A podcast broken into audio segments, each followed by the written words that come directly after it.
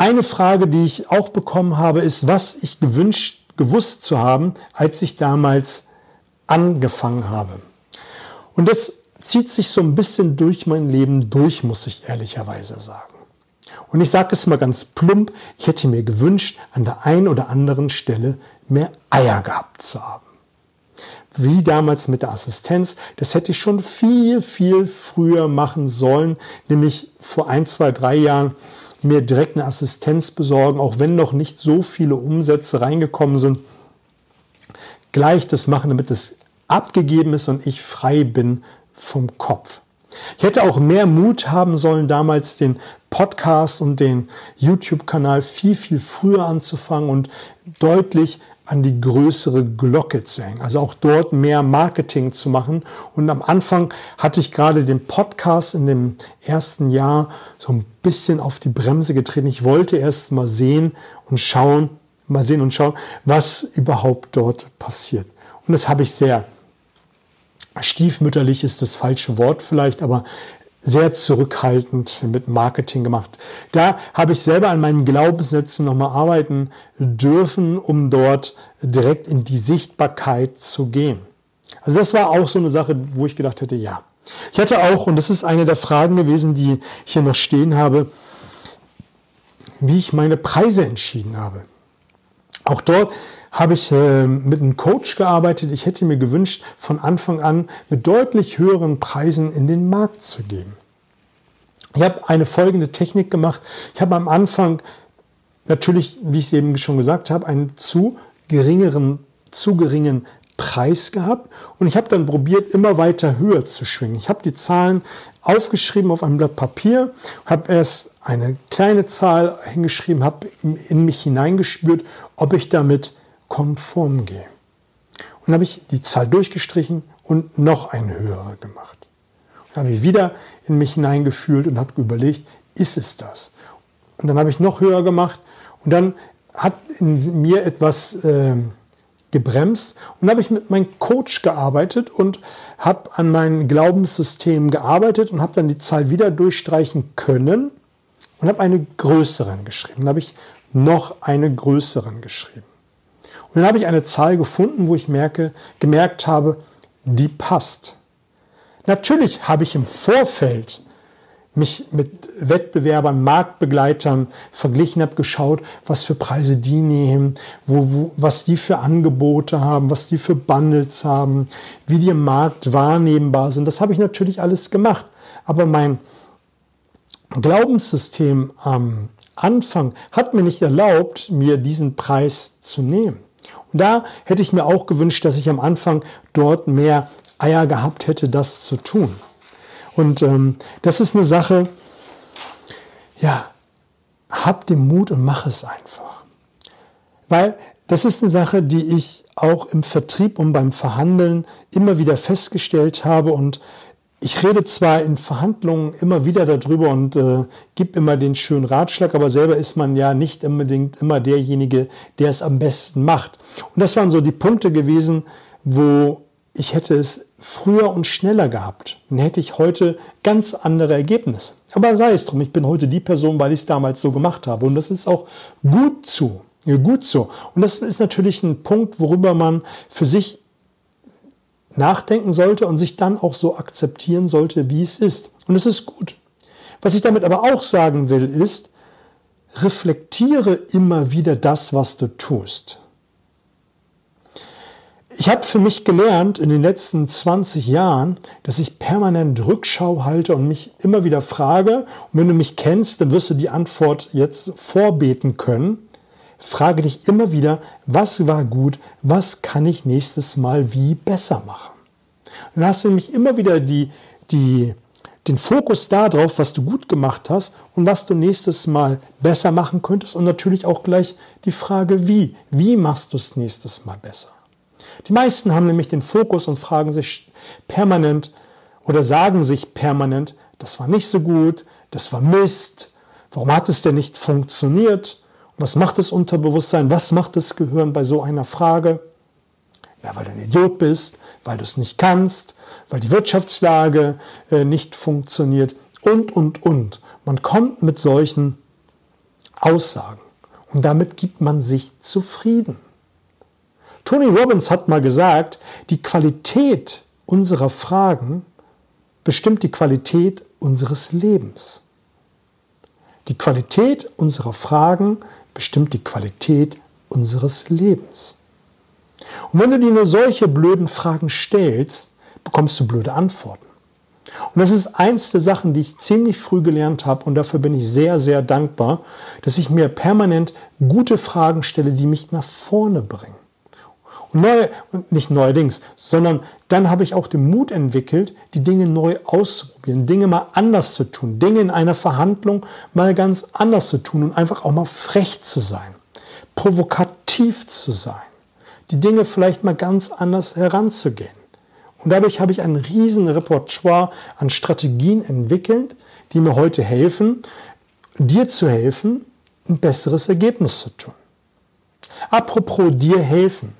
Eine meiner Fragen ist, wie der Prozess meiner Klienten aussieht, wie ich Klienten in mein Business hole, wie ich damit umgehe. Und das halte ich für mein Dafürhalten ziemlich einfach. Ich mache es genauso, wenn ich meinem Kunden gegenüber sitze und frage, was ihm wichtig ist. Und ich versuche, die permanent eine Art Wohlfühlcharakter an den Tag zu legen. Natürlich gibt es viele Strategien, die ich jetzt ausbrennen möchte. Aber wenn es um eine 1 zu 1 Coaching-Situation geht oder ein äh, Workshop mit einem Firmenkunden oder auch Workshop, Workshops, die ich offen gebe und mich Klienten fragen, wie läuft es denn da? Dann ist eine Sache, die ich dann mache, ist der Wohlfühlcharakter, dass ich mich in die Situation hineinversetze und das ist dann auch das Ziel, dass sich der Gegenüber in der gleichen Situation befindet, dass es eine Art freundschaftliche Unterhaltung ist. Wenn ich dich jetzt fragen würde, wie du dich mit deiner besten Freundin, deinem besten Freund unterhältst, wie ist denn das? Und dann bekomme ich ganz häufig Antworten wie, na, ich bin voll fokussiert, ich bin da, ich stelle Fragen, ich höre zu. Ich, ich gebe mir das Gefühl, ich gebe ihm das Gefühl, dass ich da bin. Und auch das mache ich. Ich gucke den anderen nur an, klebe an seinen Lippen und stelle Fragen. Und mich interessieren dann die Beweggründe, warum er bei mir ist. Mich interessiert, warum er nicht woanders ist. Mich interessiert, was seine Ziele sind, was seine Bedürfnisse sind, was er braucht, um ein besserer Vertriebler, eine bessere Verhandlerin zu werden, um die Ergebnisse zu erzielen, die er braucht. Und dann schaue ich, ob ich das liefern kann oder auch nicht. Oder ob ich dann an eine Kollegin oder Kollegen verweisen muss. Wenn ich helfen kann, tue ich alles dafür, damit er das Ergebnis erzielt oder sie das Ergebnis erzielt, ähm, was sie sich vorstellt. Und dann hat man eine rundum Wohlfühlatmosphäre. Eine Frage möchte ich dir verraten, die ich ähm, stelle, wenn sich jemand bei mir am Workshop beispielsweise anmeldet oder bei einem äh, Coaching. Das ist die gleiche Frage, die in jedem Verkaufsgespräch sein sollte. Ich schreibe eine E-Mail oder schicke eine Sprachnachricht und frage, was ist dir wichtig, wenn wir beide zusammenarbeiten? Und dann bitte ich auch darum, mehrere Punkte aufzuschreiben. Und dann bekomme ich von den meisten eine Vielzahl an Antworten, also Kriterien untereinandergereiht und bekomme dann immer wieder noch zusätzliche Informationen. Und das gibt mir schon so viel Aufschluss, wie ich mit dieser Person umgehen kann. Und wenn ich dann mit dieser Person interagiere, kriege ich ganz häufig die ähm, Widerspiegelung, hey, das ist ja mit dir dieses Zusammenarbeiten, als wenn wir uns schon kennen. Ja, weil ich mich beschäftigt habe, weil ich darum gebeten habe, mir Dinge zu schicken, damit ich auch ein Verständnis von dem habe, was ihm wichtig ist. Und dann macht es doch Spaß. Und dann haben die Klienten, Coaches, äh, Kunden auch Lust, mit mir zusammenzuarbeiten. Und wenn du das auch machst, das kannst du doch machen bei Neukunden, das kannst du doch machen, wenn du die Terminbestätigung mit deinen Bestandskunden machst. Herr Meier, wir treffen uns ja morgen.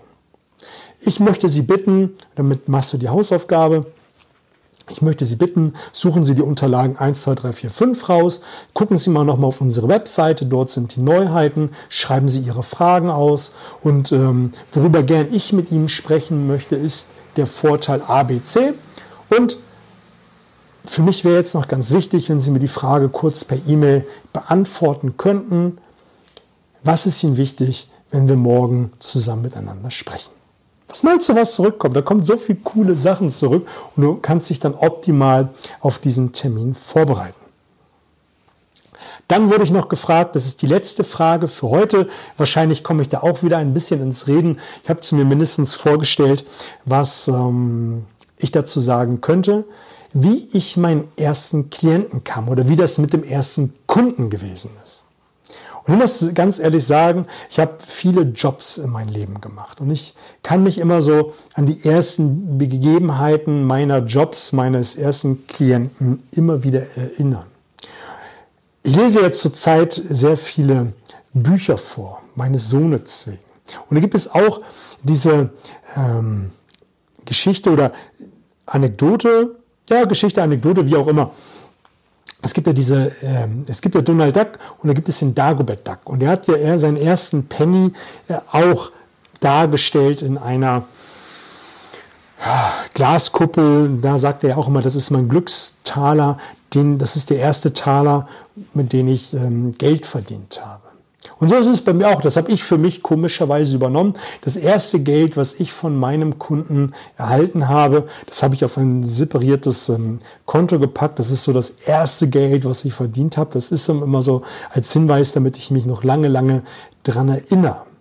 Spannend ist es deshalb, ist es ein Unternehmen gewesen, was auf mich zugekommen ist aufgrund ähm, des Podcasts. Das war der erste größere Auftrag. Ich habe links und rechts ähm, noch kleinere gehabt, aber die waren jetzt nicht so nennenswert gewesen. Das war ziemlich am Anfang der Podcast-Zeit gewesen. Und die sind äh, mit der Bitte gekommen, dass ich für die ein Webinar halte. Und die sind mit einer Preisanfrage gekommen, wo ich gedacht habe, nein, also, nein, dachte ich mir, nee, das, das kann es nicht sein. Wenn die von sich aus schon diese, diese, diese Summe nennen und ich hatte mir im Vorfeld ähm, gedacht, na, mal gucken, was passiert und ähm, habe mich auf das Gespräch vorbereitet und ähm, habe mir gedacht, das ist so der Punkt, wo ich nicht drunter gehe. Und wir sind mit einer relativ mit einem relativ hohen Angebot schon durch die Tür gekommen und dachte ich mir, wenn die jetzt schon so reinkommen, da geht ja noch mehr. Und ich habe dann auch ziemlich schnell hochgehandelt und wir sind dann auch ziemlich schnell einig geworden, weil ich dann angefangen habe, den Preis klein zu rechnen. Und es war auch nicht mehr so die Riesendifferenz zwischen dem Eingangsangebot äh, und dem, was ähm, ich dann letztendlich haben wollte. Was ist aber daran so spannend? Es ist einfach spannender daran, dass die meisten im Vertrieb den Fehler machen, dass sie entweder viel zu niedrig reingehen oder viel, viel zu niedrig reingehen oder eine viel zu kleine Vorstellung haben. Nämlich, oder auch zu schnell mit dem Preis runtergehen. Bleib doch erstmal standhaft. Bleib doch erstmal mit dabei. Und dann versuch die Differenz, die dann zwischen A und B ist, klein zu rechnen, um zu sagen, letztendlich reden wir darüber. Weil die eine Summe wurde schon genannt. Die andere Summe ist die Differenz oder ist, ist, ist mein Angebot und wir reden letztendlich über die Differenz. Und ähm, das ist dann die Aufgabe, das klein zu rechnen, schön zu rechnen oder zu argumentieren. Ähm, da gibt es ja die verschiedensten Dinge, die man tun kann. Aber das ist eine Sache, die man für sich nochmal ähm, überlegen sollte. Entweder gehst du in ein Angebot rein mit einer sehr überzogenen Forderung, ankerst sehr, sehr hoch oder sehr, sehr niedrig. Aber wenn jemand schon mit ein Angebot kommt, dann musst du natürlich noch einen draufsetzen, damit noch eine Differenz da ist. Oder beziehungsweise du, du solltest ja im Hinterkopf haben, wenn die schon bereit sind, das zu bezahlen, dann weißt du nicht, was andere haben wollen, du weißt nicht, äh, wie die Angebote anderer sind, du weißt nicht, wie die anderen sind, da gibt es immer noch Spielraum nach oben. Und da sollte man den Mut haben, sich zu trauen, weiter zu verhandeln. Du wirst schon irgendwann merken, wann die Grenze ist, wenn du es auslotest, wenn du den Mut hast, das zu machen. Und du bist so lange im Rennen, so lange, bis dein Kunde sagt, hier ist die Grenze, der andere Wettbewerb, wir wollen sie gerne, aber wir müssen uns beim Preis einig werden. Da weißt du in der Regel, dass du ziemlich dicht dran bist. Natürlich gibt es dann noch ein, zwei Fragen, die du stellen kannst, um herauszufinden, ob der Preis dann wirklich der Punkt ist. Aber bleib da am Ball. Und das ist auch so eine Mutgeschichte. Hätte ich all die Dinge im Vorfeld mit Mut nicht für mich durchlebt, hätte ich das nicht gemacht. Sondern hätte gesagt, wow, ist eine geile Summe. Das war, die Eingangssumme war total geil. Und ähm, hätte ich gleich Ja sagen können. Aber ich wollte es nicht, weil ich wusste, wenn die schon so kommen, dann ist im Hintergrund noch ein bisschen mehr. Und man sollte sich auch dann nicht unter Wert kaufen oder verkaufen oder gleich das Erstangebot nehmen, weil es auf dem Tisch liegt. Das ist totaler Quatsch. Hab also den Mut, da auch, egal was ist, was es ist, mal bis an die Grenze zu gehen. Ich möchte enden mit einem Zitat von Michael Schumacher, welches mir gerade dazu einfällt.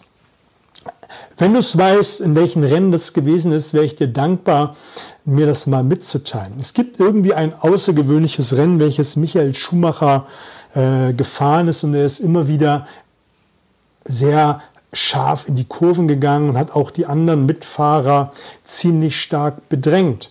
Und er wurde hinterher gefragt von einem Reporter, Michael, sag mal, musstest du da immer wieder an die Grenzen gehen? Das war schon sehr brachial und ja, das hätte auch ins Auge gehen können.